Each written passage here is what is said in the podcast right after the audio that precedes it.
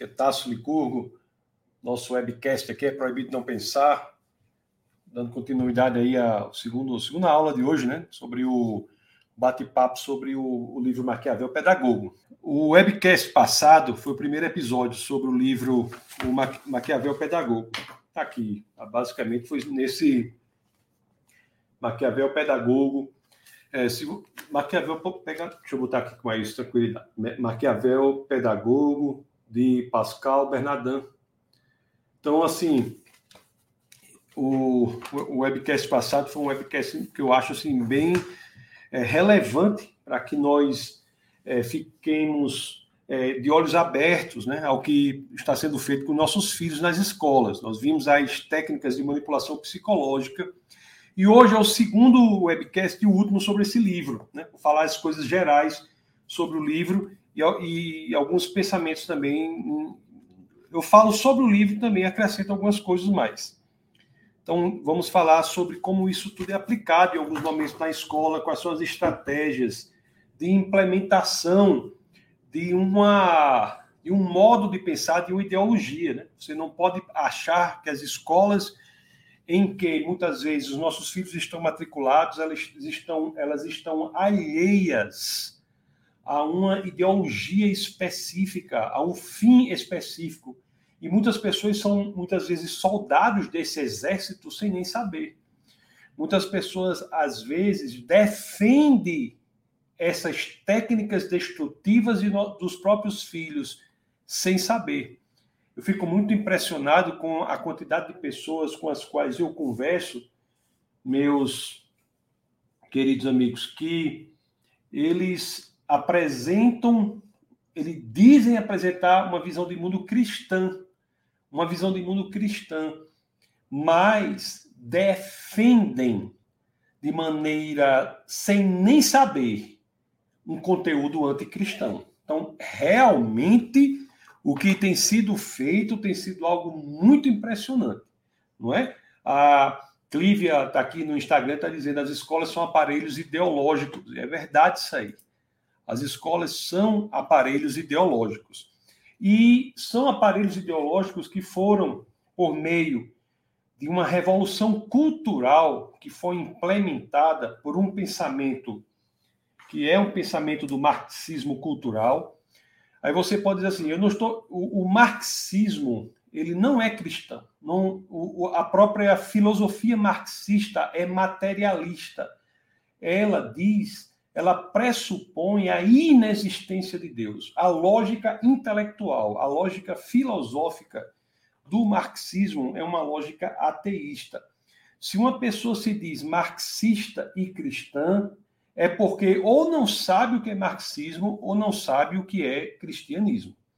Então, o que eu estou falando aqui é um elemento puramente intelectual, né? de, uma, de, uma, de uma visão, de uma visão de mundo, de uma cosmovisão. A visão de mundo marxista é incompatível com a, com a visão de mundo cristã.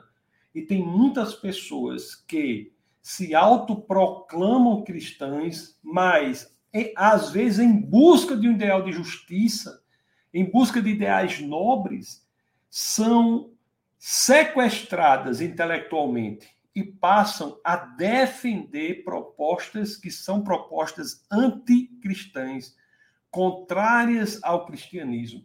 São propostas destrutivas, muitas vezes, dos filhos que estão indefesos nas escolas e estão sendo formados.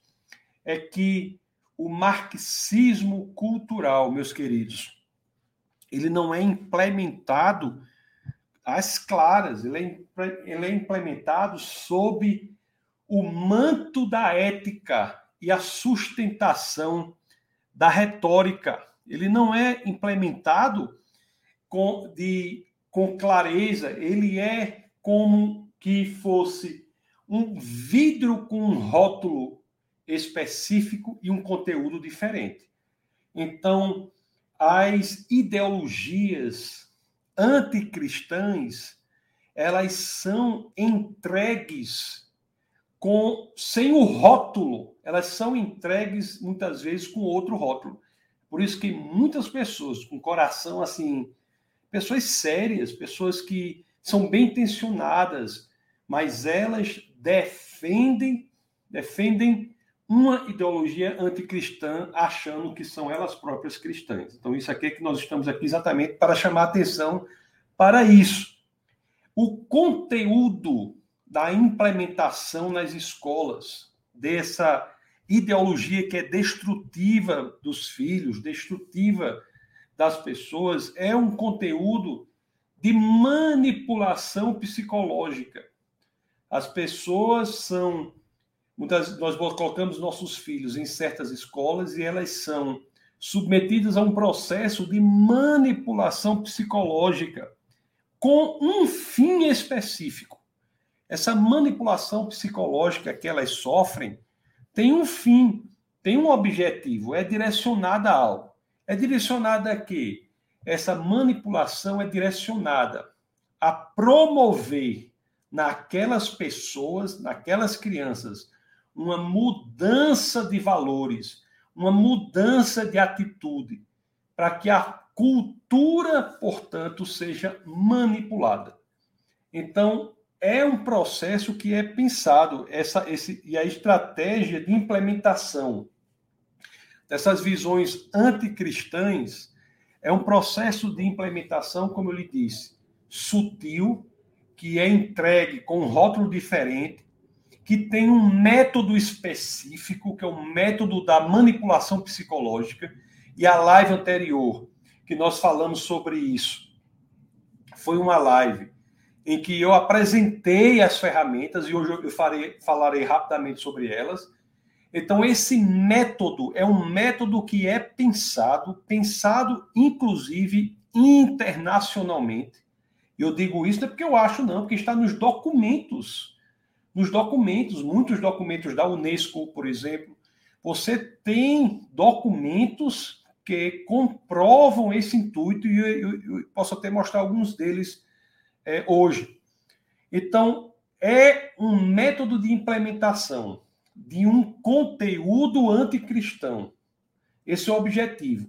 E o método é a manipulação psicológica, a lavagem cerebral, para que possa promover, através de um diálogo bonito, de uma retórica bonita, promover através de uma entrega que seja aprazível, que seja um, uma embalagem bonita, que vai entregar o quê? Entrega uma ideia de que devemos tirar o foco da a escola não deve ter mais por foco a formação intelectual do ser humano, mas não deve ter por foco a formação social.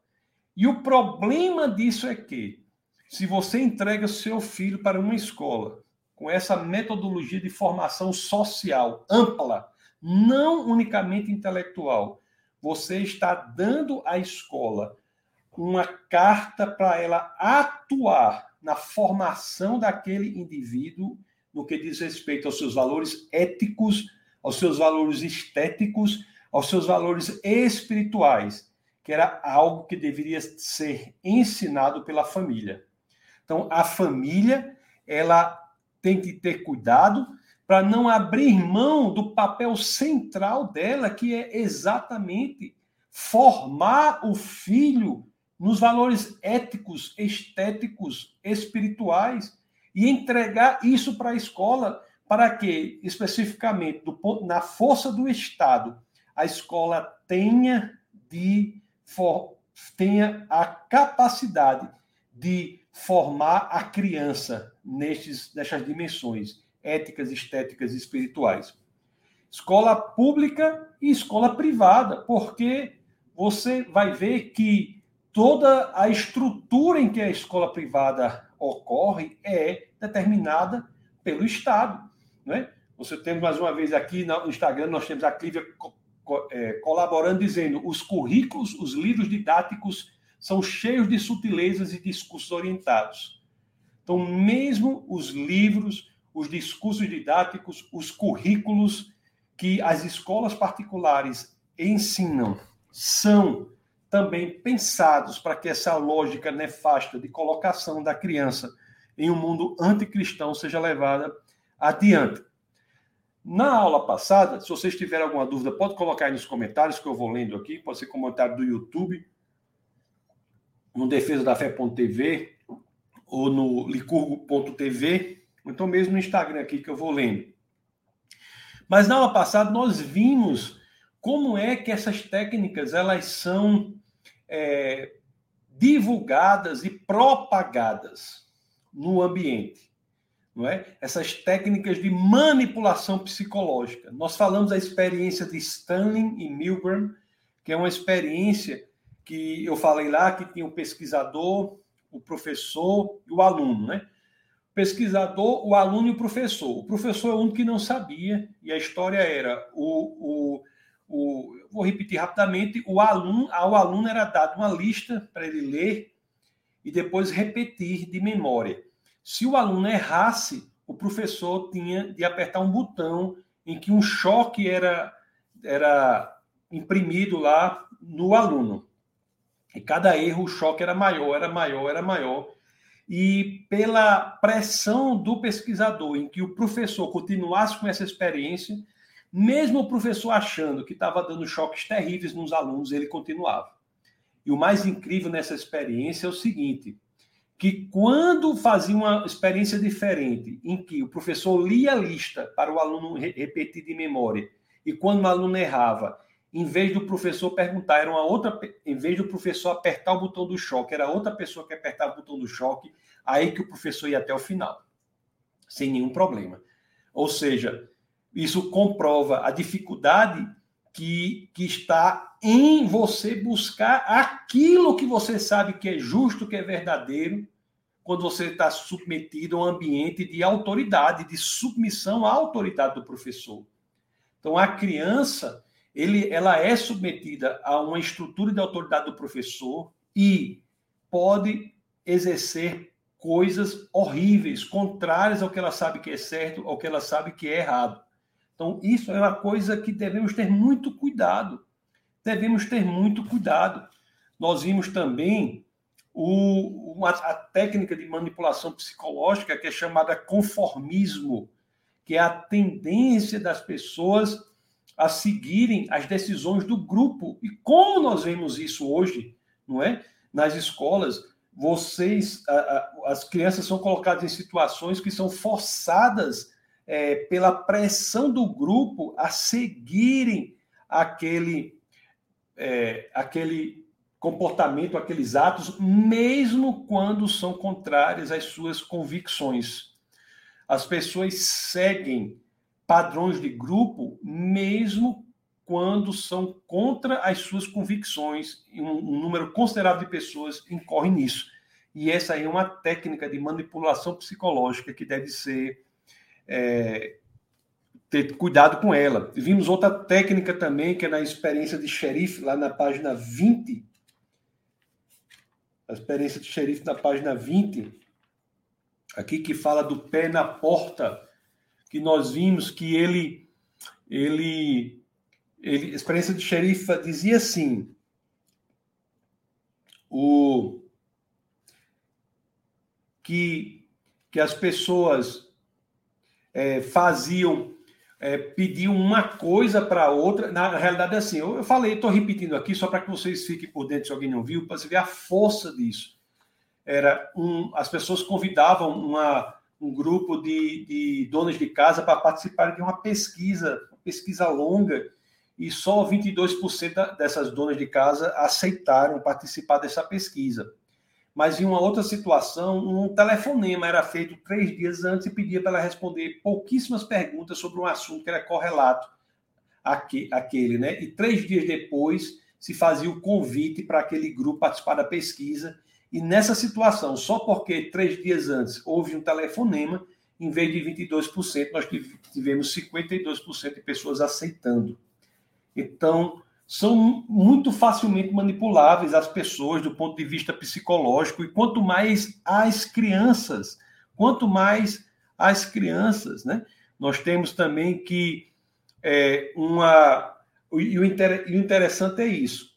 Esse essa técnica é você faz um ato pequeno que a pessoa aceita e esse ato psicologicamente ele dá abertura abertura para que ela aceite um segundo ato que é custoso.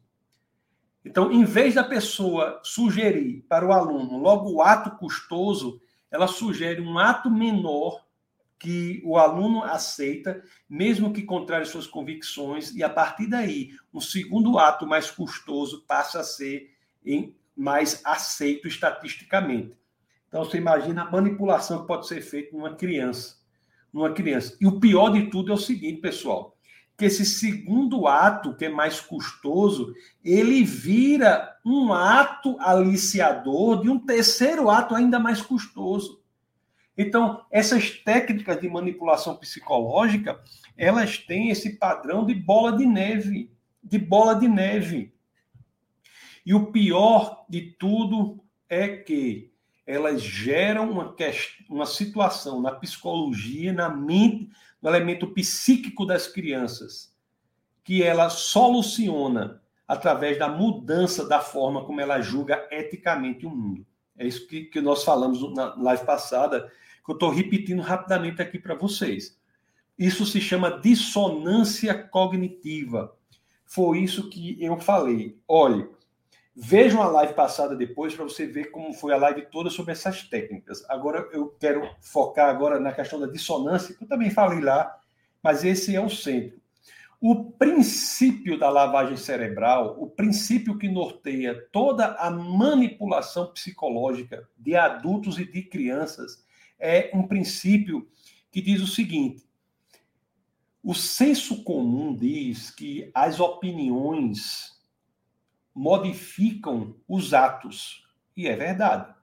Agora, o senso comum, ele não sabe que o contrário também é verdadeiro, que essa relação é uma estrada de duas vias.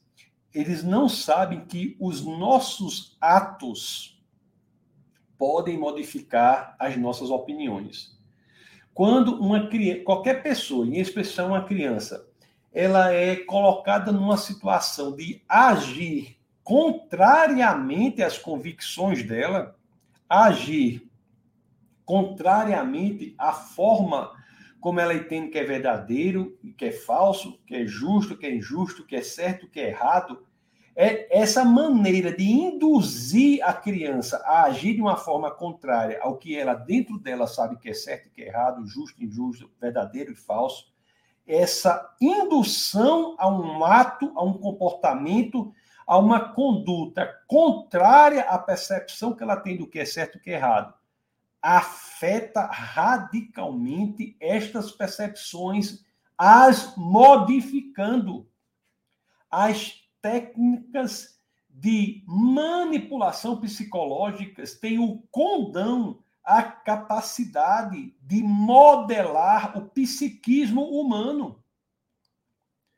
Então, quando nós colocamos uma criança numa situação dessa, nós estamos dizendo assim, nós estamos dizendo assim, a depender do que é feito ali, a criança não sairá, incólume, não sairá da forma que entrou.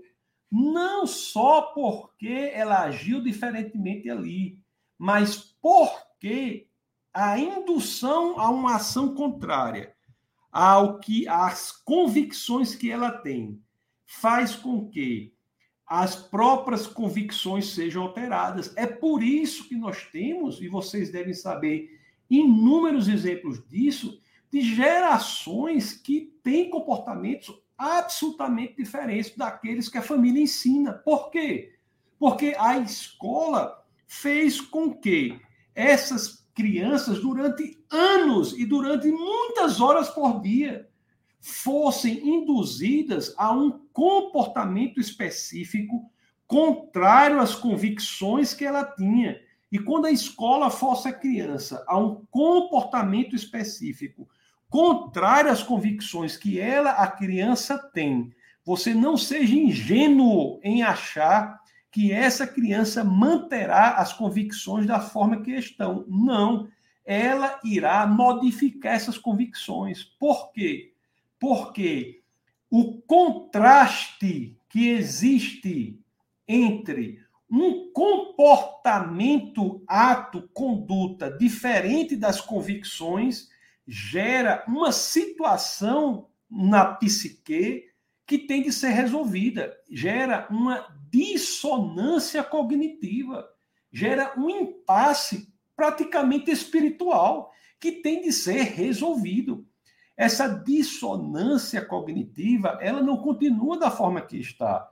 A criança, o ser humano como um todo, e mais especificamente a criança, ela se vê de um lado agindo, se comportando, sendo induzida a ter uma conduta que ela sabe que é errada.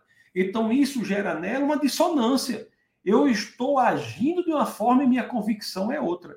E essa dissonância é resolvida pela solução na modificação da sua capacidade de julgamento ético, estético, da sua capacidade de valorar moralmente o mundo. E por isso que as crianças passam a ser manipuladas pela, pelo Estado no que diz respeito à, sua forma de se portar no mundo.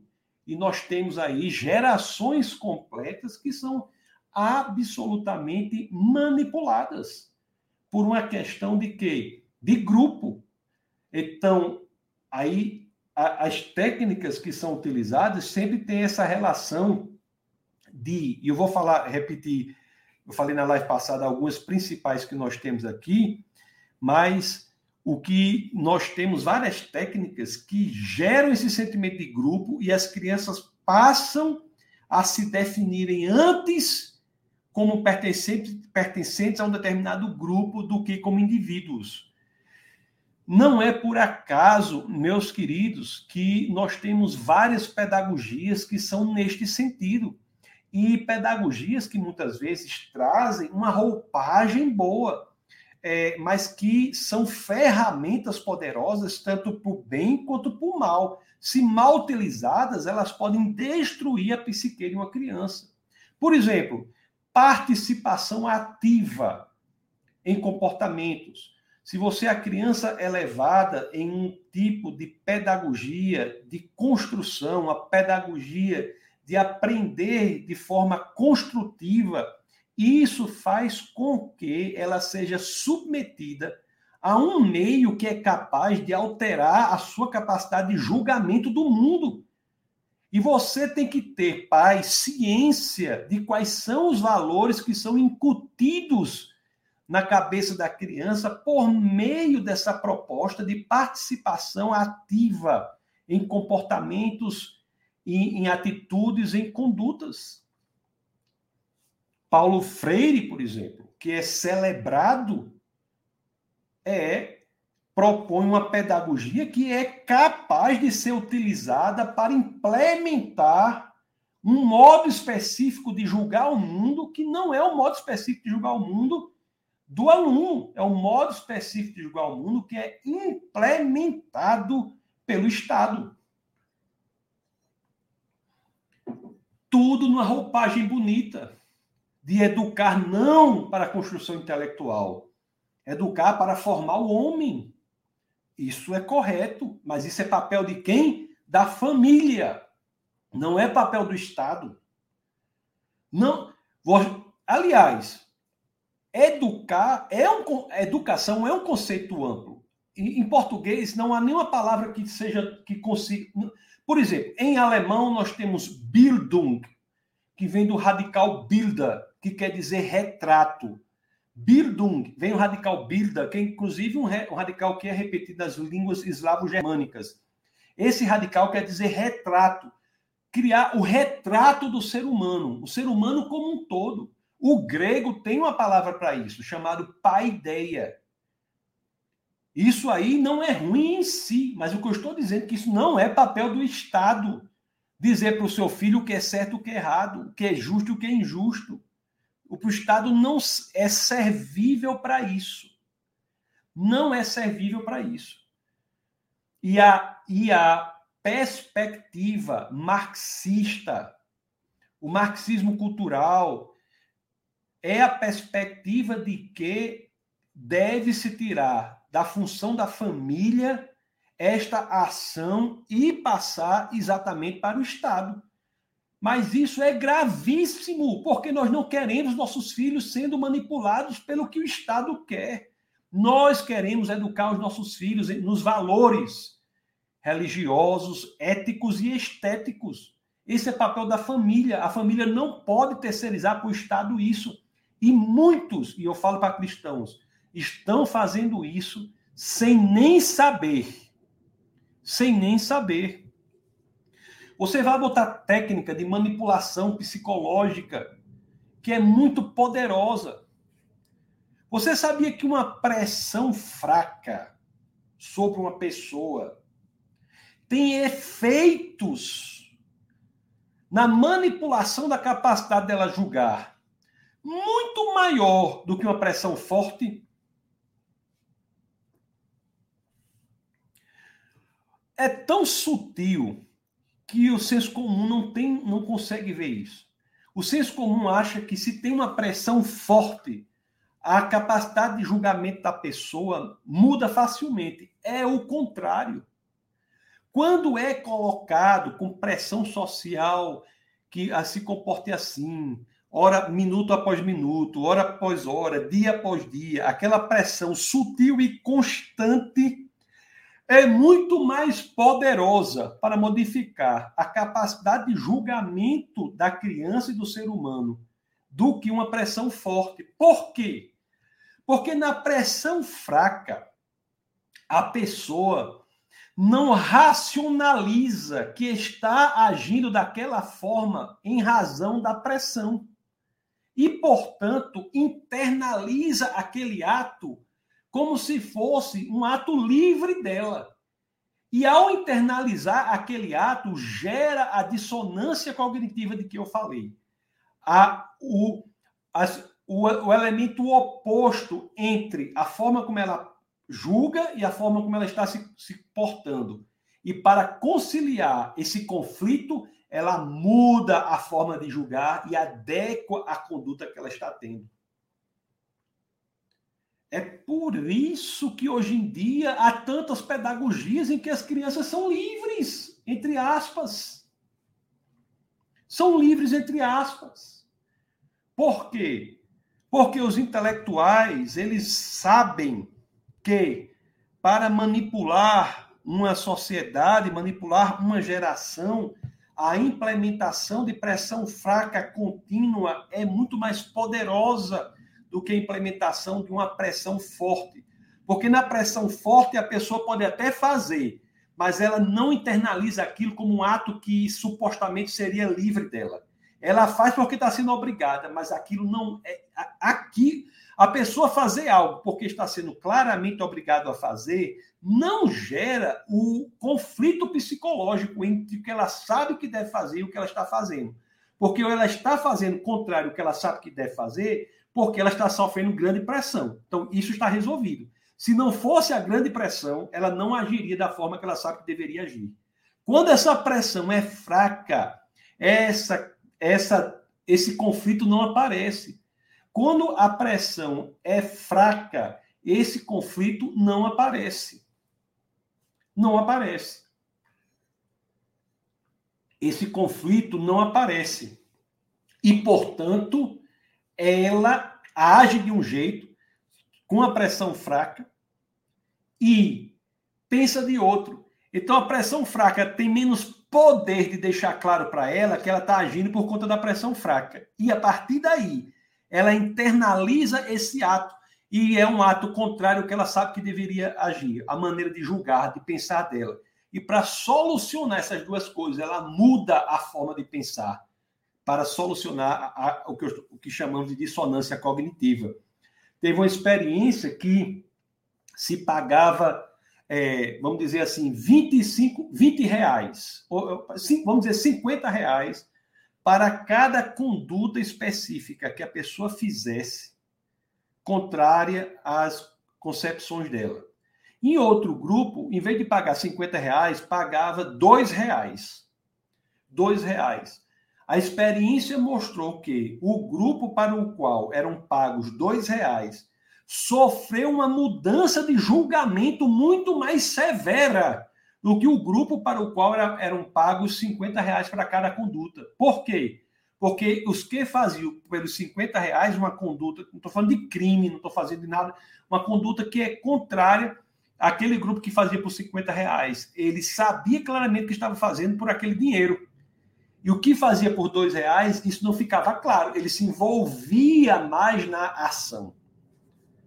É por isso, repito, que é, muitos dirigentes ou muitas pessoas que se envolvem em questões fortemente ideológicas têm carreiras salariais muito ruins.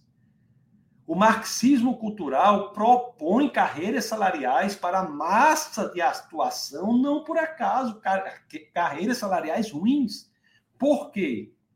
Porque as pessoas que se envolvem naquilo, recebendo pouco, elas elas naturalmente não racionalizam a ação que estão fazendo com uma contraprestação ao dinheiro que recebem, que é pouco. Elas fazem o quê? Tem de mudar a maneira que elas julgam o mundo, internalizando a ação contrária que elas fazem, e elas passam a pensar, a julgar e a agir de acordo com a conduta que lhe é proposta. Então, elas abandonam, vocês vejam que tudo tem isso. Elas abandonam a individualidade para quererem se tornar apenas um elemento do grupo. O princípio que você, pai, não pode negligenciar é esse. Preste atenção, não são apenas opiniões que mudam condutas e atos. Atos e condutas mudam opiniões atos e condutas mudam opiniões. Então, esse princípio é muito forte. É muito forte. E tome cuidado com o que seu filho está fazendo. Eu falei na live passada, estou retomando aqui, vou falar para você agora. Por exemplo, dramatização na escola. Dramatização na escola. É um recurso pedagógico que pode ser, ser utilizado? Claro que pode. Mas você não acha que a criança, ao dramatizar, ao participar de uma dramaturgia que seja contrária à forma como ela vê o mundo, ela não sai, ela vai sair dali sem nenhum efeito não disso não. Não. O comportamento gera mudança de julgamento pela solução da dissonância cognitiva. Então, se, se seu filho pequeno, a ele é proposto uma dramatização de uma experiência, você veja como essa experiência está sendo feita. Por exemplo, vamos fazer uma peça teatral em que nós temos aqui um grupo tal que é opressor e um grupo tal que é oprimido nessa peça teatral. Um grupo específico é tido como opressor. Criança de 3, 4 anos, 5 anos de idade. Aí vamos, vamos, fazer, vamos fazer uma dramatização. Aí tem um grupo opressor que trata mal, que trata mal, por exemplo, um outro, uma outra figura de um grupo que é chamado de grupo oprimido. Isso daí vai incutir na formação psicológica do seu filho, se ele estiver naquilo que escola está chamando de grupo opressor, mesmo usando outros nomes, vai incutir na cabeça dessa criança o sentimento de culpa, sem ela nunca ter feito nada. O sentimento de culpa, sem ela nunca ter feito nada. Então, a dramatização é uma ferramenta importantíssima, mas que tem esses dois vieses ela pode gerar na criança se há o intuito anterior de promover esses valores, uma mudança radical na capacidade dela julgar o mundo.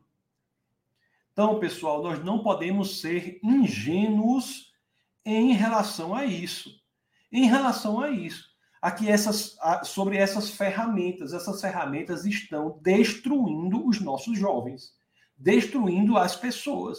Então, muitas vezes você chega na escola, a sua criança está participando de uma, de, uma, de uma dramatização e você não quer nem saber o que é. Você tem que saber o que é, você tem que ler nas entrelinhas. Você tem que entender que aquilo ali vai promover uma mudança de, de julgamento, da capacidade de julgamento dela, dos elementos éticos e estéticos daquela criança. Você tem que saber que o poder está muito grande na mão do Estado de alterar a capacidade de julgamento da criança.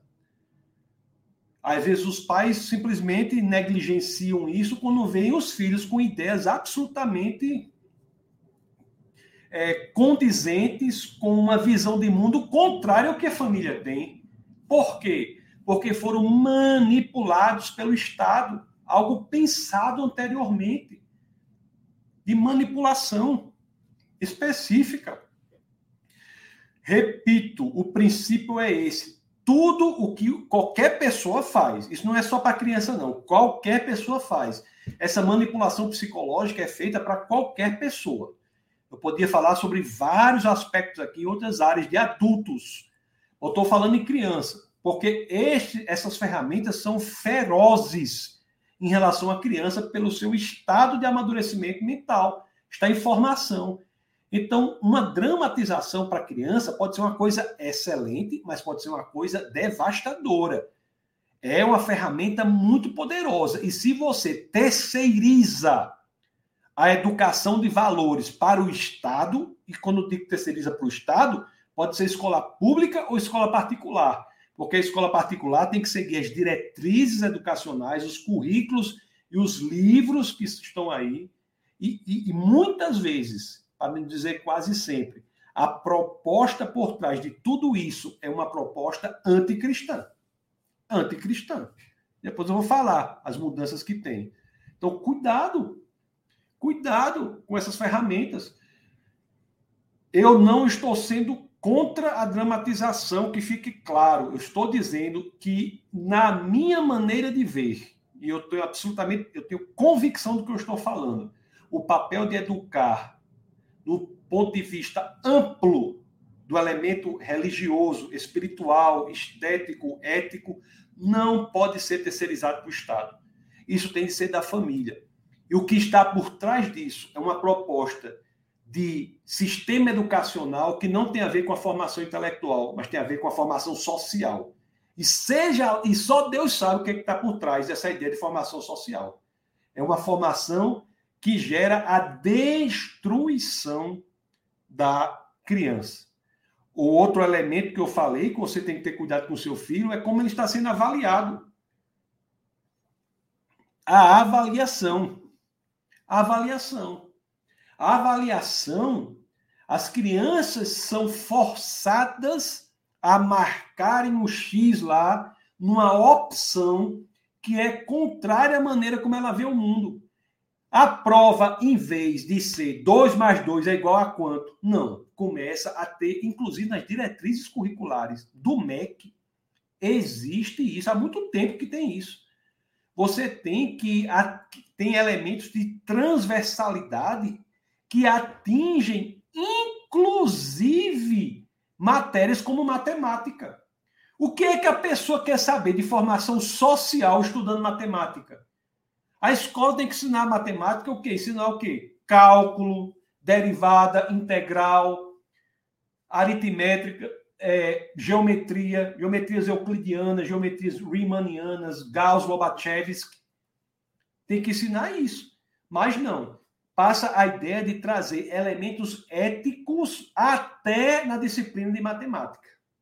E isso daí, se você pegar as questões de muitas provas de, da escola do seu filho, você vai ver que são questões para cuja, para cuja é, marcação correta é exigido um posicionamento ético. E o erro e a ingenuidade do pai está em achar que aquele problema acaba quando a criança recebe a nota da prova. Não! Quando a criança é forçada para acertar a alternativa, a marcar aquela questão que será tida como a correta, isso gera na criança, se ela é formada de outra maneira, se ela tem uma convicção ética e para acertar a questão ela marca outra coisa, essa disparidade gera na psique da criança a dissonância cognitiva que não se mantém na tensão. Ela vai encontrar um ponto de equilíbrio, e o ponto de equilíbrio qual é? Na mudança da capacidade de julgamento ético, se adequando ao que a escola quer, que ela analise como certo, como errado, como, como verdadeiro, como falso, como justo, como injusto. Então, a avaliação é também um fortíssimo instrumento de manipulação da sociedade de manipulação das crianças, sob o pretexto sempre de ser algo bom, avaliação formativa, avaliação para a construção da pessoa, avaliação para isso. Parece que a internet deu um pro... ah, o YouTube deu um problema aqui. O YouTube não, o é, Instagram travou, mas aí no YouTube está funcionando. Então, avaliação para isso, para aquilo, para aquilo outro é um problema muito sério. É um problema muito sério isso daí. Deixa eu tomar uma água aqui. Você que está você que está no Instagram e tem o problema aí, quiser ir para o YouTube, é só você digitar licurgo.tv no seu navegador. Ou então, defesadafé.tv. Então, então nós temos que ter esta convicção de que nós não, não estamos brincando, nós estamos brincando com a vida do seu filho. Com quem seu filho vai ser, quem, quem seu filho vai ser. Quem seu filho vai ser. Ó, Alexandre Otto disse que travou, mas é isso aí. Se, se der problema mais no Instagram aí, vocês tentam lá no, no, no YouTube, defesa da fé.tv ou licurgo.tv. Então nós temos que ter essa convicção convicção. Meus queridos, é muito sério isso. E, para, para, e se me permite o superlativo, é seríssimo. Isso é seríssimo.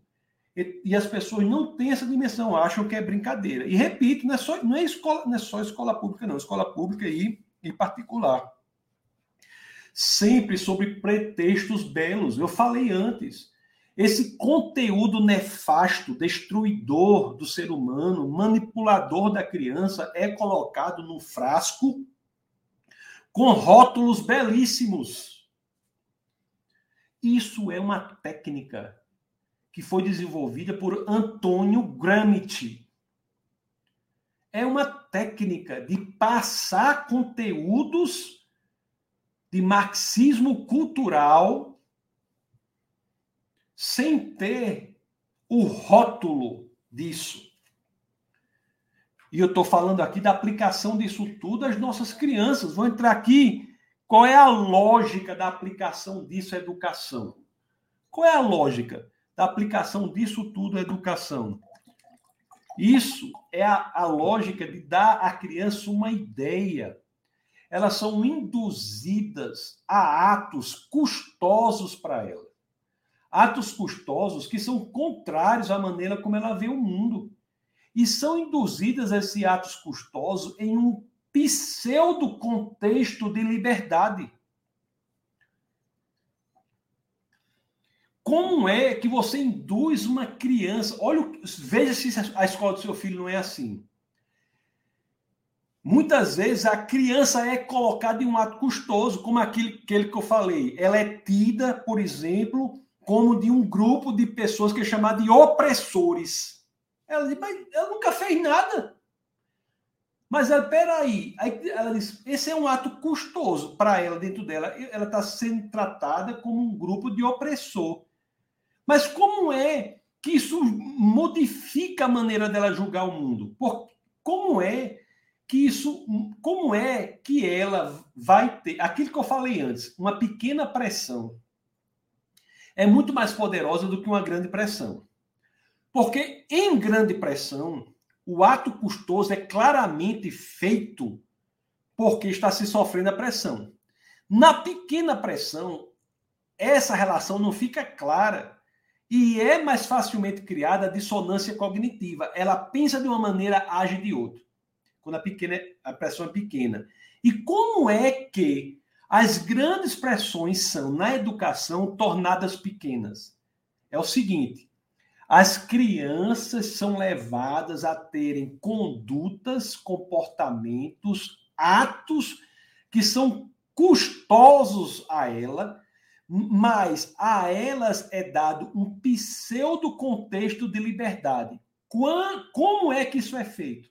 É que sempre se pede para essas crianças para que elas apresentem, criem justificativas produzam justificativas para aqueles atos custosos que normalmente elas não fariam.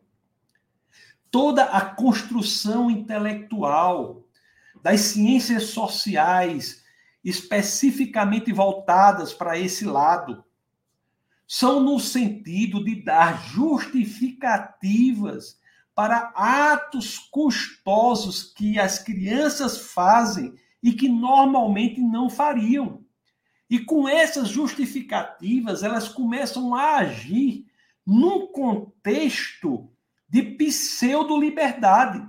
E a partir daí, é mais simples ela abrir mão da maneira como ela julgava o mundo e passar a julgar da maneira como ela está se conduzindo. É tão grave isso essa tentativa da escola de fazer com que crianças busquem justificativas éticas para condutas que a família ensina de outra forma. É tão grave isso, tão grave isso, que não passa muito. E o que ocorre na psique humana é que essas, pessoas, essas crianças que antes sabiam que aquelas atitudes eram claramente erradas, passam não apenas a agir normalmente da forma que elas são induzidas a agir. E depois começam a achar virtudes nessas condutas. Preste atenção aqui o que eu estou dizendo, que isso daí é um grande problema. É um grande problema. É um grande problema. Olha, Antônio Gramsci, diz que essas, que o conteúdo não pode trazer, o, eu estou traduzindo, né? O conteúdo não pode trazer o rótulo correspondente ao conteúdo. Isso é colocado com rótulos bonitos. Então a criança é induzida a se comportar de uma maneira que é contrária à forma como ela agiria normalmente, como ela julga o mundo. E aí se diz a ela que está no contexto de liberdade. E como é que isso se diz? trazendo elementos para que ela justifique, crie justificativa, produza justificativas para aqueles atos. Por exemplo, se uma criança é forçada, indu, forçada não, induzida a agir como se pertencesse a um grupo opressor, sem ela não saber nem o que é isso direito, ela é forçada na educação a produzir justificativas para aquilo, dizendo que as pessoas daquele grupo no passado eram opressoras, eram isso ou aquilo, e ela hoje é um descendente desse grupo.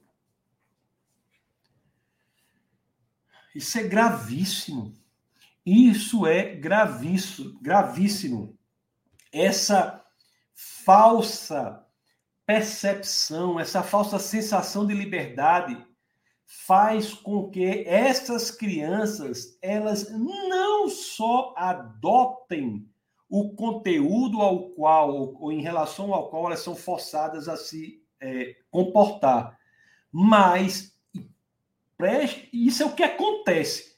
Elas começam a achar virtudes naquela ação que ela acabou de executar e que antes era claramente contrária às convicções éticas estéticas, ao mundo axiológico e estético da criança. Educar para a ética, educar para a estética, educar para a maneira de você ver o mundo. Não é papel da escola. Se for, você preste atenção com a cosmovisão que ela está ensinando. A família não pode terceirizar. Meus queridos, qualquer dúvida, coloque, porque eu vou dizer uma coisa mais para vocês aqui. Preste bem atenção que eu vou dizer para vocês aqui. Essa lógica nefasta, ela não é unicamente uma lógica doméstica, não, que fica no Brasil, não. Isso é uma lógica que é articulada internacionalmente. Internacionalmente. A Unesco tem um documento de 1964 que é chamado Modificação de Atitude. Cadê o livro? O livro Maquiavel Pedagogo. Esse livro aqui na página 39 é muito grave. É muito grave.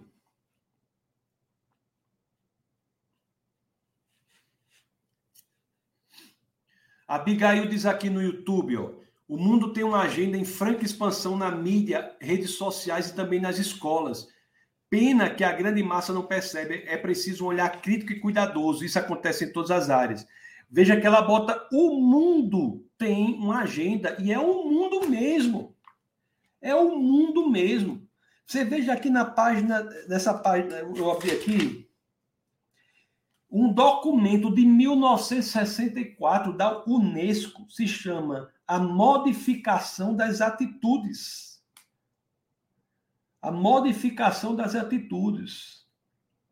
Olha, olhe só como esses documentos são trazidos com roupagens bonitas, mas criam ferramentas que são atualizadas em várias e várias áreas.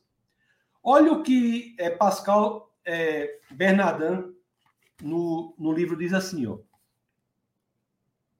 em 1964, eu estou lendo aqui essa página aqui, viu? Em 1964, a Unesco publicou um importante trabalho intitulado A Modificação das Atitudes.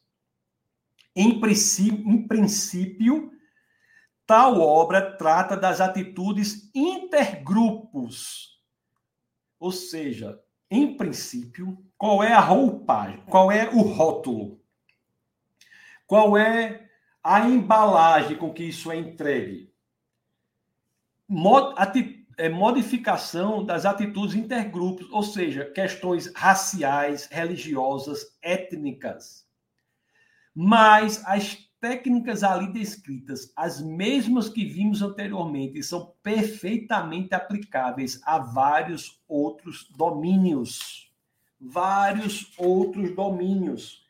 Então, a modificação das atitudes no documento da Unesco é para solucionar questões raciais, étnicas, de conflitos de grupos religiosos, mas traz técnicas e propostas que, em seu conteúdo, modificam a capacidade de julgamento ético em vários domínios.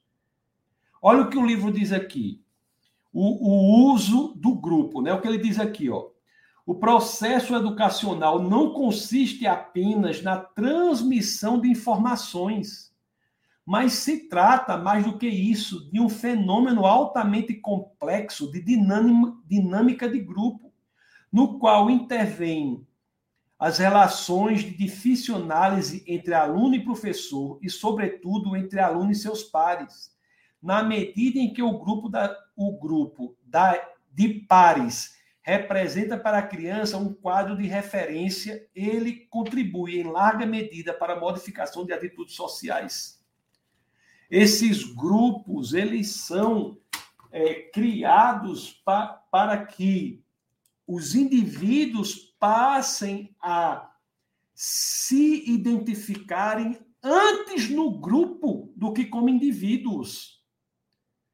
Então você veja que todos os documentos e muito, e muito do que é passado nas escolas é colocar as crianças como elementos identificáveis por grupos antes de identificáveis enquanto indivíduos. Essa não é que nós não sejamos identificáveis por grupos, é que nós não somos primeiramente identificáveis por grupos. A nossa identidade primordial é o indivíduo. Nós somos um indivíduo, cada um. A ideia é que sejamos antes o grupo, um elemento do grupo, e depois, lá na segunda ou terceira, segundo ou terceiro degrau da escada, um indivíduo. Porque, como grupo, nós somos muito mais manipuláveis, facilmente manipuláveis. Os grupos são propostos como os elementos de referência muito importantes para a atuação de cada um. E os estudos dizem que os universitários, por exemplo, têm muitas vezes nos grupos elementos de referência com poder muito grande. Você veja que eu não estou dizendo que a roupagem é, não é boa, ela é boa. Então, é, agora, o problema é o conteúdo. O problema é que os documentos dessas, desses documentos, esse documento da Unesco, e muito do que se faz traz sob o pretexto de solucionar questões que são verdadeiras, reais, existentes. Por exemplo, questões de preconceito é, raciais, por exemplo. Isso aí é válido. Solucionar essas questões, muito importante.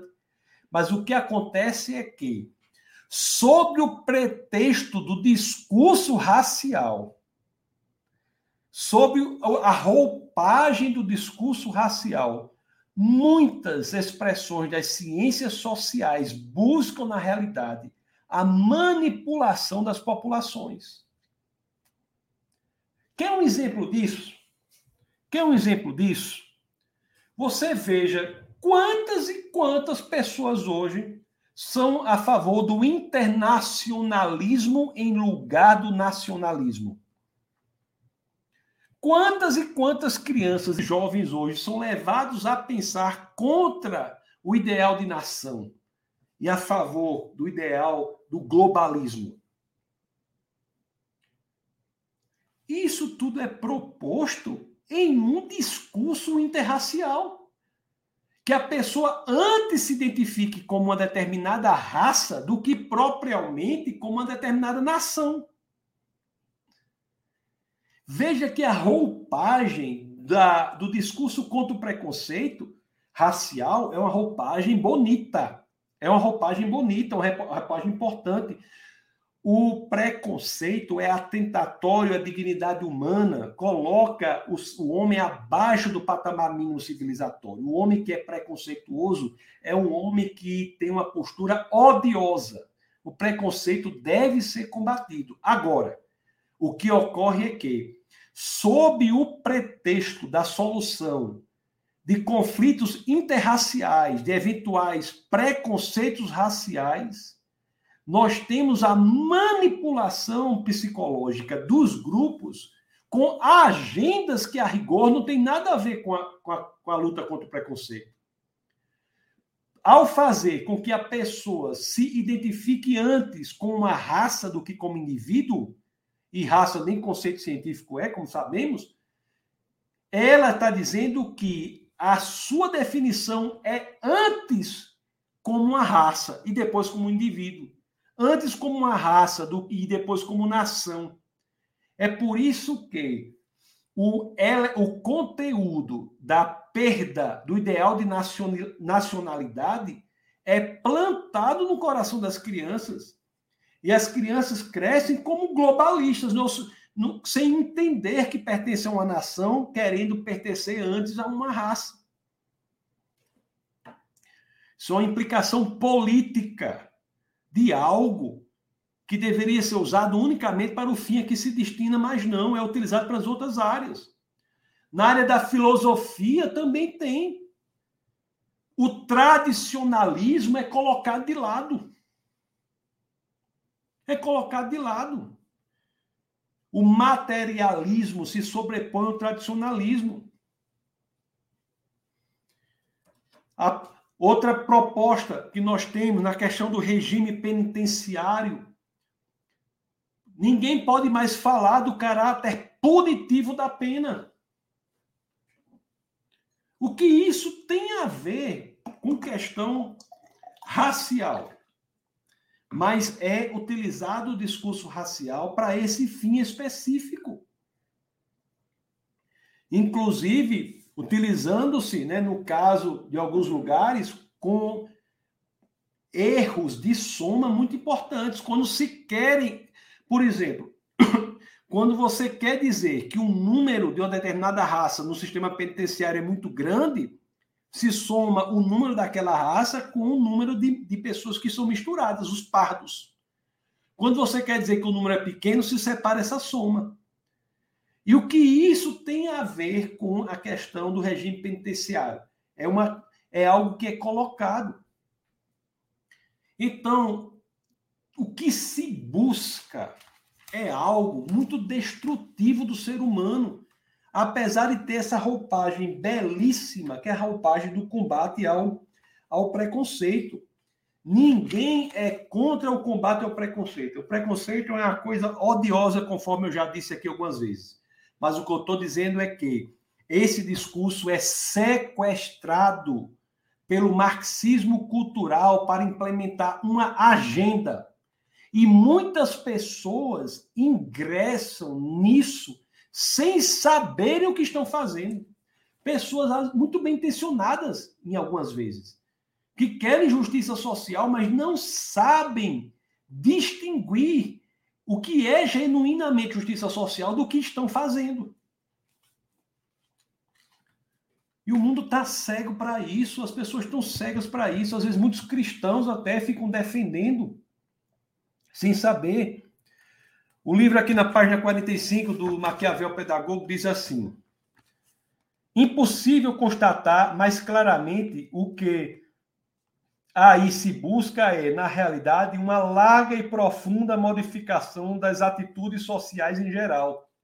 Então, no discurso do combate pela discriminação racial, por exemplo, o autor diz: é impossível constatar mais claramente que o que aí se busca é, na realidade, uma larga e profunda modificação de atitudes sociais em geral, uma vez que dificilmente se entende de que modo uma simples educação destinada a aperfeiçoar as relações intergrupos poderia provocar essa larga e profunda modificação das atitudes sociais em geral. Como é que uma ação para melhorar a relação intergrupos, sejam éticos, é, étnicos, raciais ou mesmo religiosos, podem, por acaso, ter uma extensão tão grande de promoção de internacionalismo, promoção de materialismo no campo da filosofia, de promoção da ciência ou pseudociência como a única forma de expressão de verdade aceitável? de no campo do, do no campo penitenciário ser abandonada a questão do caráter punitivo da pena, focando unicamente no elemento da recuperação, gerando questões de execução penal impensáveis antes.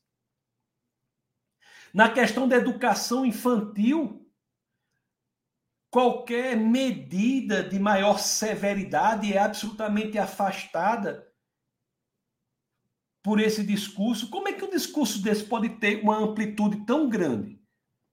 Como é que esse discurso pode ter essa amplitude tão geral, tão grande? Como é que pode?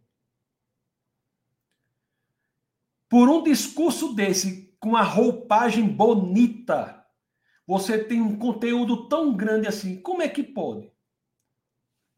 Me explique como é, como é que isso pode ocorrer. Como é que isso pode ocorrer? porque é pensado antes. Isso é pensado antes. Isso é pensado antes. Não é por acaso. Pois é, é isso que se busca. Preste, agora eu vou entrar noutra coisa, você preste bem atenção no que eu vou dizer agora. Preste bem atenção. Antes de entrar aqui, eu digo: se você não é inscrito no canal Defesa da Fé.tv, se inscreva. E se não é inscrito no canal Licurgo.tv, se inscreva. Licurgo.tv, se inscreva. Porque tem algumas, algumas lives que eu vou fazer que não tem uma relação direta com a área, área da igreja que eu vou fazer diretamente lá. Mas essa de hoje tem. Então se inscreva. Também tem um, nós temos o, o, o o Instagram que é taços.licurgo. Outra área que eu vou entrar aqui para vocês, que eu vou falar com vocês, é o seguinte. É o seguinte. Eu falei da revolução psicológica que é proposta por, por essa roupa, por esse num conteúdo de revolução psicológica. O conteúdo da revolução psicológica é colocado num frasco com um rótulo bonito, aceitável, como por exemplo o de combate aos conflitos intergrupais, notadamente entre raças, entre religião, etc. e etc. E eu falei para vocês que essa revolução psicológica muitas vezes exige para existe e ela encontra uma força maior na justificativa que é proposta para quando a pessoa tem uma conduta que anteriormente era contrária à maneira como ela julga as coisas. Ela, pela justificativa que ela tem, que ela é forçada ou é incentivada a dar aquela conduta contrária a forma como normalmente ela agiria, ela encontra a solução para a dissonância na cabeça dela, a dissonância cognitiva. A solução é mudar a maneira que ela julga o mundo. Vou explicar novamente. Eu falei para vocês o seguinte: que existe toda uma estruturação de mudança das pessoas, mudança da sociedade. E essa estrutura é, primeiramente, dada pela manipulação psicológica. Existe uma manipulação psicológica, uma revolução psicológica.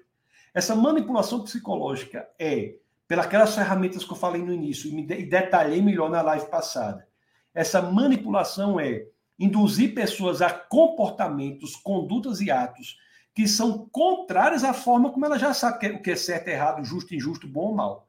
Mas essa diferença entre o que ela se vê fazendo e o que ela sabe que deveria fazer gera uma dissonância cognitiva que tem de ser resolvida. Ela não se mantém na tensão. A solução dessa tensão é pela mudança da forma como ela viu o mundo e ela passa a adequar a capacidade de julgamento dela à forma como ela está se comportando. E para que isso ocorra mais facilmente, é feita uma proposta dela dar uma justificativa, produzir uma justificativa para aquela ação que ela está fazendo, que é contrária à maneira como ela agiria. E essa produção dessa, dessa justificativa é dada também pela chamada revolução cultural.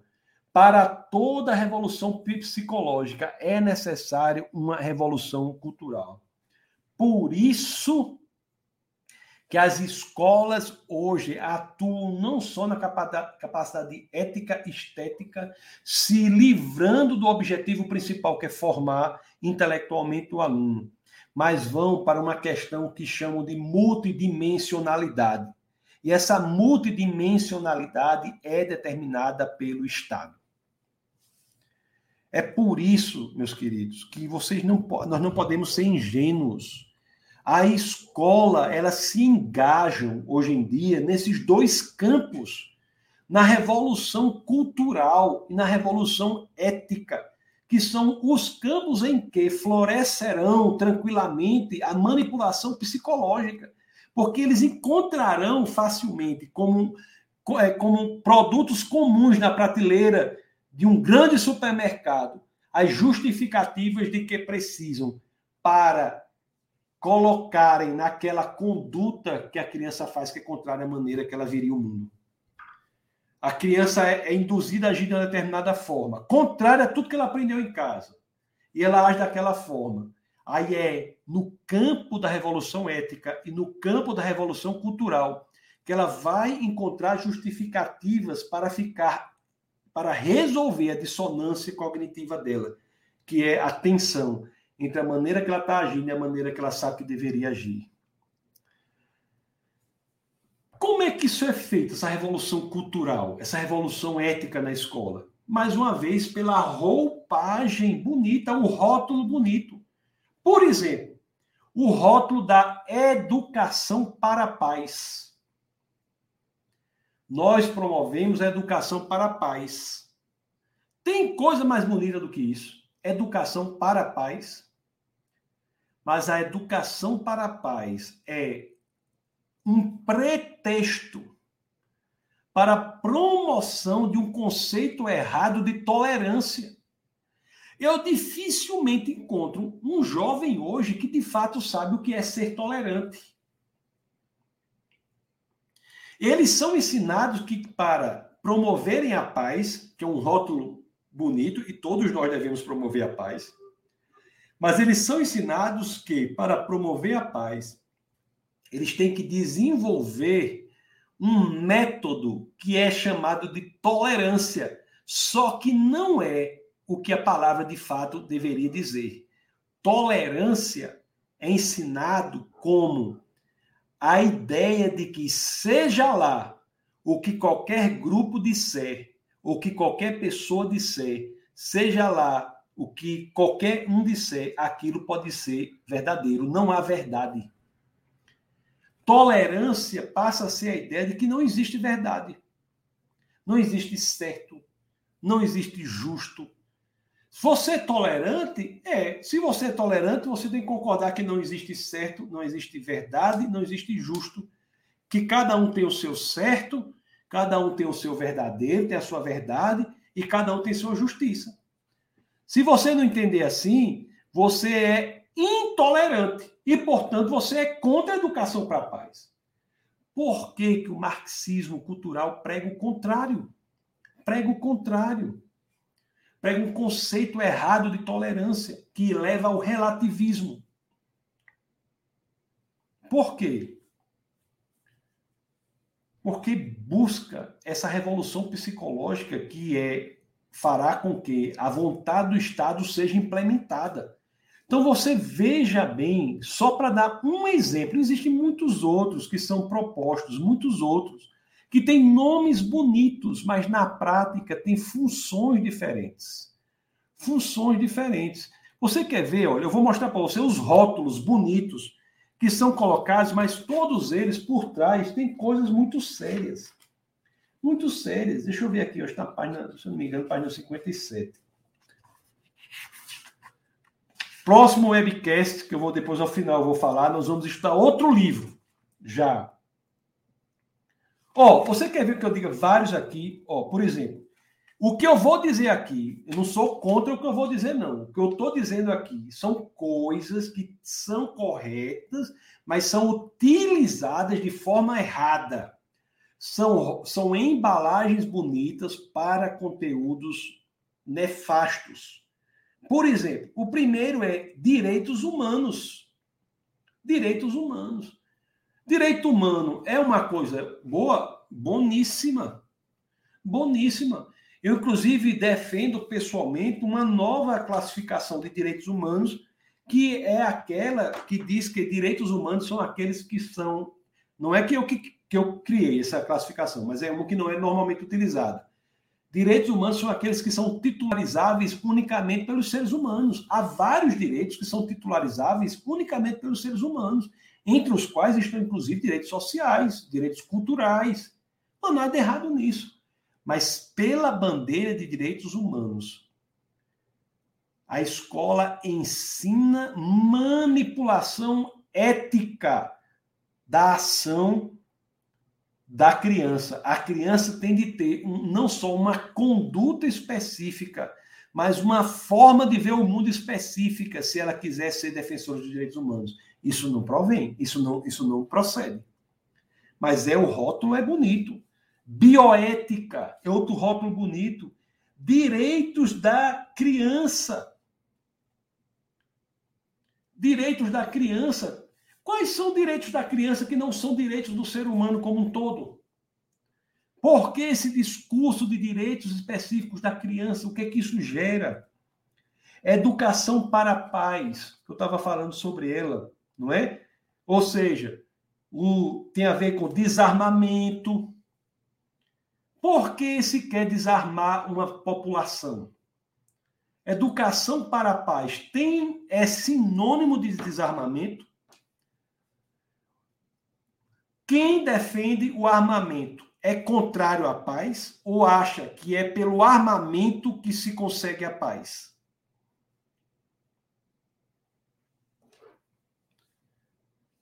Mas se defende um ponto de vista que fica até ruim a pessoa conversar sobre isso. Porque se a pessoa é dita que, é armamentista, é como se ela fosse contrária à paz, quando é exatamente o contrário. As pessoas que são armamentistas são aquelas que defendem que, pelo armamento da população, é a forma mais adequada de se obter a paz. A paz. Então, nomes bonitos como civismo pacífico, fraternidade humana. O que isso traz por trás? Essas coisas em si, repito, elas não são ruins, elas não são erradas. Mas o que é que isso traz por trás? O que é que está sendo colocado nesse rótulo, com essa embalagem tão bonita? Educação para o meio ambiente, né? Isso lembra lá a Comissão de Bruxelas, né, da Unesco. Criação de um mundo mais justo e solidário, pilar da nova ordem internacional. O que é que se ganha na defesa de uma nova ordem internacional que é superior à soberania dos países, implementação de um método, inclusive educacional, internacional, em que é não só o Estado que vai mandar nacionalmente na educação do filho, mas é internacionalmente. O que, é que está por trás disso tudo? O que, é que está por trás disso tudo? Rótulos bonitos, mas são utilizados de forma terrível. Né? A experiência de vida em uma sociedade multicultural, coisa belíssima, mas o que se defende por trás disso? O que é o multiculturalismo extremo? O relativismo cultural extremo? Pessoas podem aceitar, por exemplo, que uma criança indígena seja assassinada para que seja mantido um ritual indígena, por exemplo? Pode aceitar isso?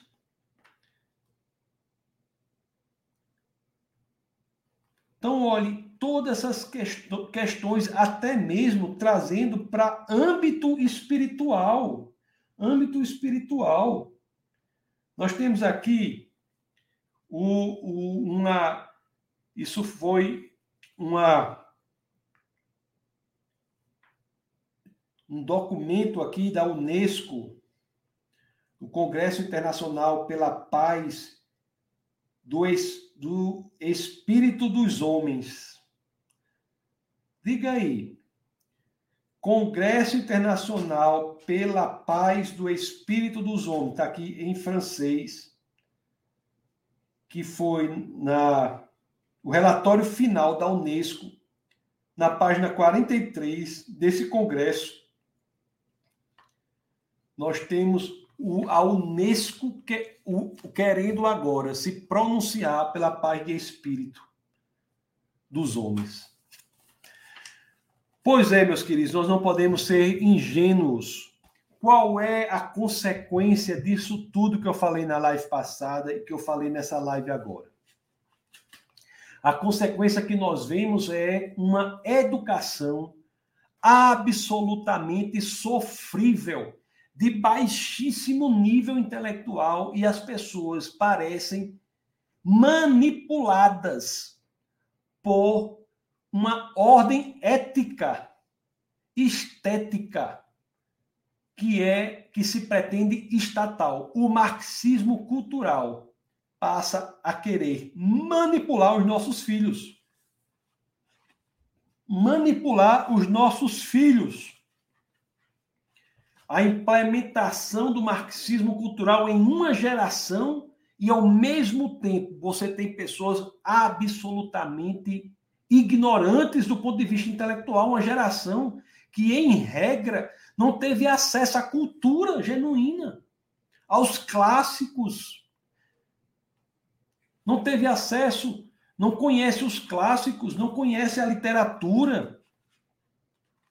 O que diz a página 139, já estou indo para ação 1021, vou cumprir o horário, indo já já vou dizer qual é o livro nós vamos. Olhe o que nós temos aqui num documento, num livro escrito por Dewey, que ele é uma pessoa muito influente, inclusive na Unesco. Na Unesco. É, foram os discípulos dele que criaram a cadeira chamada Ciências da Educação. Ciências da Educação. Para dizer como é que deve ser a educação. Olhe o que, que ele diz aqui. Para ele, a socialização deve se fazer acompanhar pela destruição da cultura, da instrução e da inteligência, que são noções puramente individuais. Portanto, não poderia haver socialização sem a depreciação do pensamento individual e da instrução. Então, cada vez mais nós temos, como o Brasil teve uma época aí, grande incentivo financeiro na educação e o que nós temos hoje? Nós temos uma qualidade sofrível intelectual de uma geração. Isso é um grande problema. É isso, meus queridos. São 10 e 23 Eu vou ler já os comentários aqui, mas o que nós temos aqui é isso aqui. Foi uma, um comentário que eu fiz com vocês nas duas, dois últimos webcasts sobre Maquiavel Pedagogo Pascal Bernardin. Esse livro, livrinho, que não é grande, é pequeno, escrito por é escrito originalmente em francês. Existe a tradução para o português. Maquiavel Pedagogo. Maquiavel Pedagogo. E olha só aqui um resumo que tem no livro, aqui um parágrafo que eu vou ler para vocês, para depois passar a ler os, os comentários. Vejam, a, a minha live é assim, é um bate-papo, porque eu não tenho tempo de eu queria organizar gráficos, organizar tudo, mas não tenho tempo. Nossa equipe ainda não está podendo fazer isso. Mas olha aqui, os elementos essenciais da revolução psicopedagógica são a revolução ética e a revolução cultural na visão de mundo dos professores. A inovação pedagógica que introduz nas escolas as técnicas de lavagem cerebral, a formação inicial e permanente dos professores, a descentralização do sistema educacional e a informatização do processo de avaliação dos alunos. Você que tem seu filho aí, não terceirize a educação ética e estética dele. Não terceirize. O seu filho deve ser educado nesses campos por você. Cuidado com as propostas pedagógicas que não são de formação intelectual do aluno. Elas são essencialmente ruins? Não, mas elas são poderosas na capacidade de mudar a maneira que seu filho vê o mundo, de criar personalidade, é, é, espectros de personalidade. Cuidado a quem quem, a quem você está dando o seu filho. Não terceirize isso. Por tudo que eu falei aqui, que eu não vou repetir, que eu já falei muitas vezes, na live de hoje todinha, que está lá no defesa da fé.tv, assim como no licurgo.tv, licurgo com Y, licurgo.tv, que eu falei nessa live de ontem, tem tudo lá explícito e você não pode ser ingênuo para cair nisso, ok? Deixe um like no vídeo do YouTube aí, por favor, para que o YouTube tem um negócio que faz aí que deixa o like, ele dá ele distribui para mais e mais pessoas. Meus queridos, na minha agenda aqui, é, nosso webcast é toda quinta-feira, às 21 horas, como vocês sabem. Estou falando agora de Brasília, mas na próxima semana, que é dia 19, eu estou programado para estar viajando. Eu estarei em São Paulo, proferindo uma palestra lá em São Paulo. Então, pro, provavelmente na próxima semana, lá no, no, tanto no meu Instagram, arroba Licurgo, quanto no, no Instagram do, do Defesa da Fé, nós avisaremos. Então, siga lá o Instagram, mas provavelmente na próxima semana eu estarei, não poderei, porque estarei em São Paulo. E em viagem é sempre ruim, porque a gente não sabe a conexão do hotel, é, da internet, etc, etc. Mas assim que eu voltar de São Paulo, na, na, na semana subsequente, nosso encontro aqui nas quintas-feiras, então seria dia 26, né, se Deus quiser, 26 de agosto. Se na próxima semana, de fato, é, se concretizar essa viagem, está tudo certo. Só se acontecer algum, algum imprevisto nós voltaremos.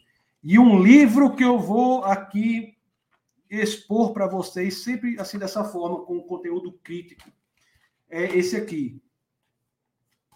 Emburrecimento programado. Emburrecimento programado. Esse livro aqui, de John Taylor Gatto. Emburrecimento programado. Vou bater um papo sobre esse livro aqui para vocês. Essa live da anterior foi sobre o Maquiavel Pedagogo, um livro que eu aconselho demais, principalmente a primeira parte dele, que fala das técnicas de manipulação psicológica, das técnicas de lavagem cerebral. Então sigam o Instagram, arroba Licurgo, o Instagram, arroba Defesa da Fé, deixe o like, compartilhe o vídeo no YouTube, inscreva-se no canal licurgo.tv e também no defesadafé.tv. E se quiserem contribuir é, financeiramente com o Ministério Defesa da Fé, vocês podem fazer uma transferência para pix, arroba, é. Pix, arroba, faz um, um, pix, né, que o povo fala, faz um pix para, e é o e-mail, pix, que é o que é lá a conta lá do, do Ministério Defesa da Fé, que é oferecedor, inclusive, deste nosso webcast. Deixa eu ler aqui os questionários. Os questionários não. Rapaz, passa o dia trabalhando e fica cansado, mas deixa eu ler aqui. É, deixa eu ler aqui. Deixa eu ler aqui. Vamos lá. Ah, acho que eu nem li no começo, né, se não me engano. Aqui, ó, o Pastor Jutsu aqui, da boa noite. Grande Pastor Jutsu. Ricardo Rodrigues. Rapaz, só tem gente alto nível aqui, rapaz. Olha aí, a pastora Jane está aqui também muito bem-vinda. Elizabeth Andrade está aqui também, lá de Parnamirim. Muito bom. Olha, o grande Franklin. Boa noite, grande, rapaz, pessoas alto nível internacional, viu? Depois eu vou ler no Instagram aqui também se tem alguma coisa. Olha quem está aqui, grande Ari, grande, nosso querido Ari. Olha quem está aqui também, a professora Mônica está aqui também, da Graça e Paz, Graça e Paz. A Socorro Dourado está aqui, seja muito bem-vinda. Socorro Rafael Fernandes está aqui também. A professora Mônica diz assim: a escola tem uma função de garantir uma reprodução da submissão. Está diretamente relacionada à ideologia. Isso aí.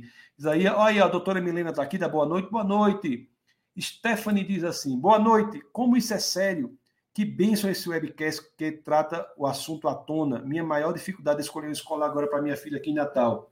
Pois é, é, Stephanie, isso aí realmente é algo mas uma coisa é certa, né? Você, uma coisa você ficou sabendo. Se sua filhinha, não sei, não sei a idade, idade dela, mas sua filha for nessas coisas de dramatização, ação ativa, avaliação formativa, isso daí, saiba que a visão de mundo, uma visão de mundo está sendo incutida no coração dela. Você precisa saber que visão de mundo é essa daí tá bom? Camila Cavalcante está aqui, dá boa noite, boa noite. Patrícia Cavalcante também está aqui. Está sendo maravilhoso esse webcast. Que bom que você gostou. É, Patri, é, é, Patrícia Cavalcante. A professora Mônica está aqui e diz assim, ó.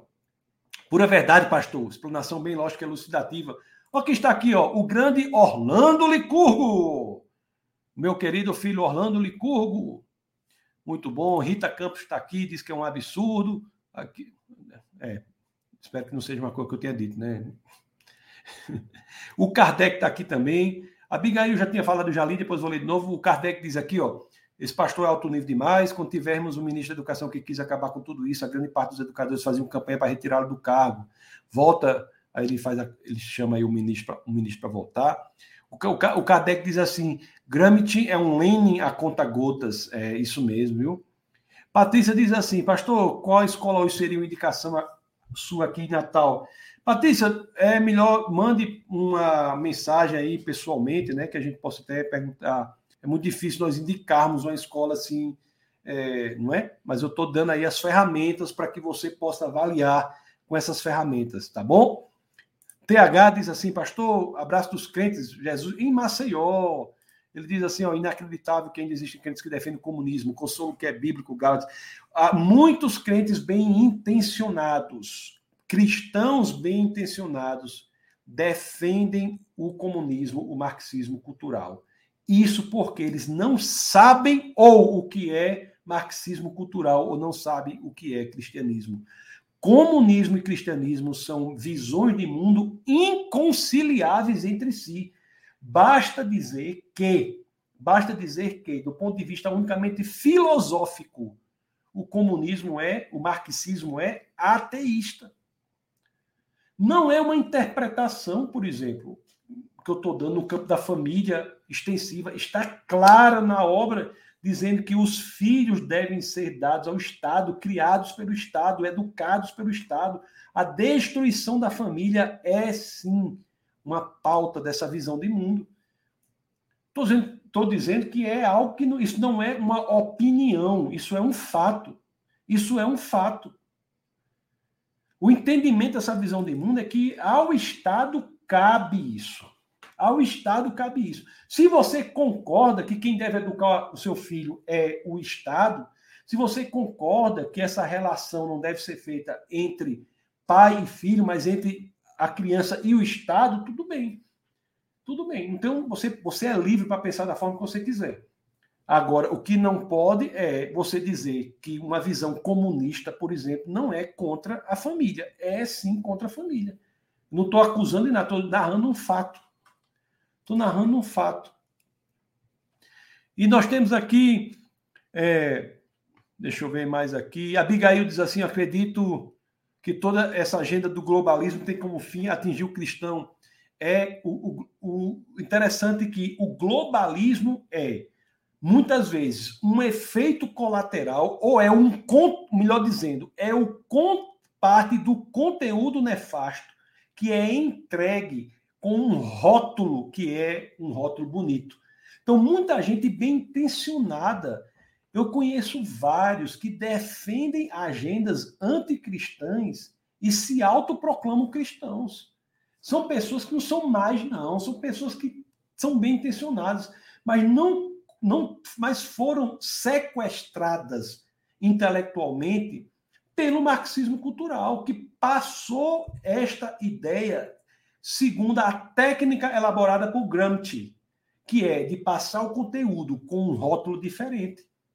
Então, justiça social, aí começa a defender coisas absurdas que tem a ver, como nós vimos, com interna globalismo no lugar de nacionalismo, tem a ver com defesas é, incríveis ou impensáveis no campo de execução penal, por exemplo. Então você começa ter agendas que as pessoas replicam, repetem do grupo sem pensarem. Sem pensarem. Ó, nós temos aqui o nosso grande Bruno Brian, nosso querido Bruno, pai de Bruninhas. Bruninha é uma criança muito querida, né? Todas as crianças são muito queridas, tem que ter muito, muito cuidado aí com a, todas as crianças, né? Bruninha, Bruninha e todas as crianças aqui tem que ter muito cuidado, né? Os pais de Bruninha, Bruno, e Milena, tem cuidado com a, é, com a educação de Bruninha e vocês todos têm que ter esse mesmo cuidado. Todos têm de ter esse mesmo cuidado. Tem que criar a criança com muito amor, não terceirizando a educação ética do filho, não terceirizando a educação estética do filho. Isso é papel da família. O Estado é inservível para isso. Porque quando o Estado faz, ele faz com um fim específico, que não é o que você provavelmente irá querer. A Camila diz assim, pastor Tasso, obrigado por nos abençoar com essa live, tema importantíssimo no dia de hoje. Deus continue abençoando a sua vida e ministério. Amém, é, Camila. Nós temos aqui o grande Alexandre Otton, um, um, um dos caras mais invocados que existe. Está aqui, tá? boa noite, amigo, bons sonhos. o, o o Alexandre diz assim: ó, vou lhe fazer uma visita no Defesa da Fé. Você será, Alexandre, mais do que bem-vindo. Mais do que bem-vindo. Né? Será muito bem-vindo.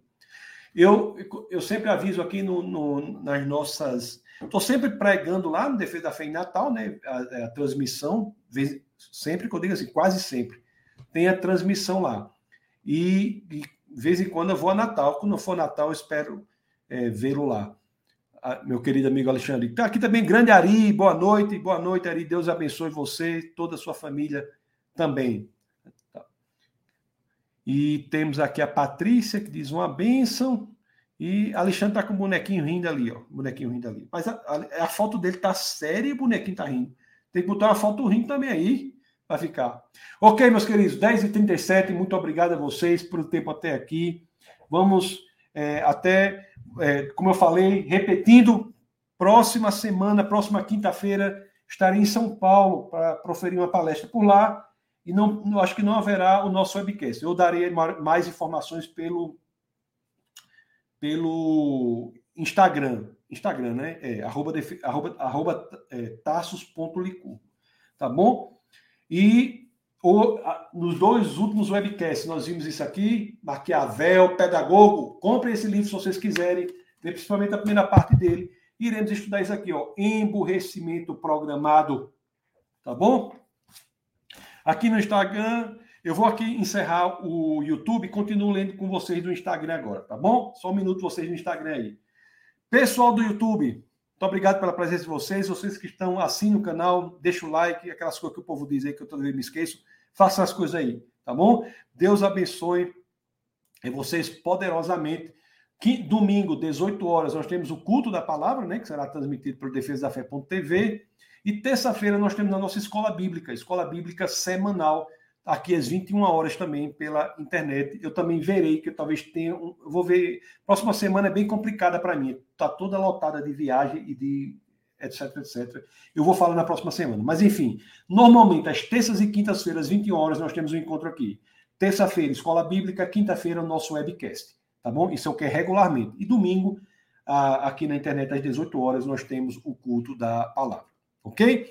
Então, Deus abençoe vocês é, poderosamente, poderosamente, e que vocês nunca se esqueçam que aqui no Defesa da Fé é proibido não pensar. Até a próxima, então, pessoal do YouTube aí e do Facebook.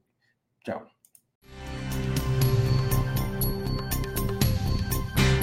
Essa foi uma produção do Ministério Internacional Defesa da Fé um ministério comprometido em amar as pessoas, abraçar a verdade e glorificar a Deus.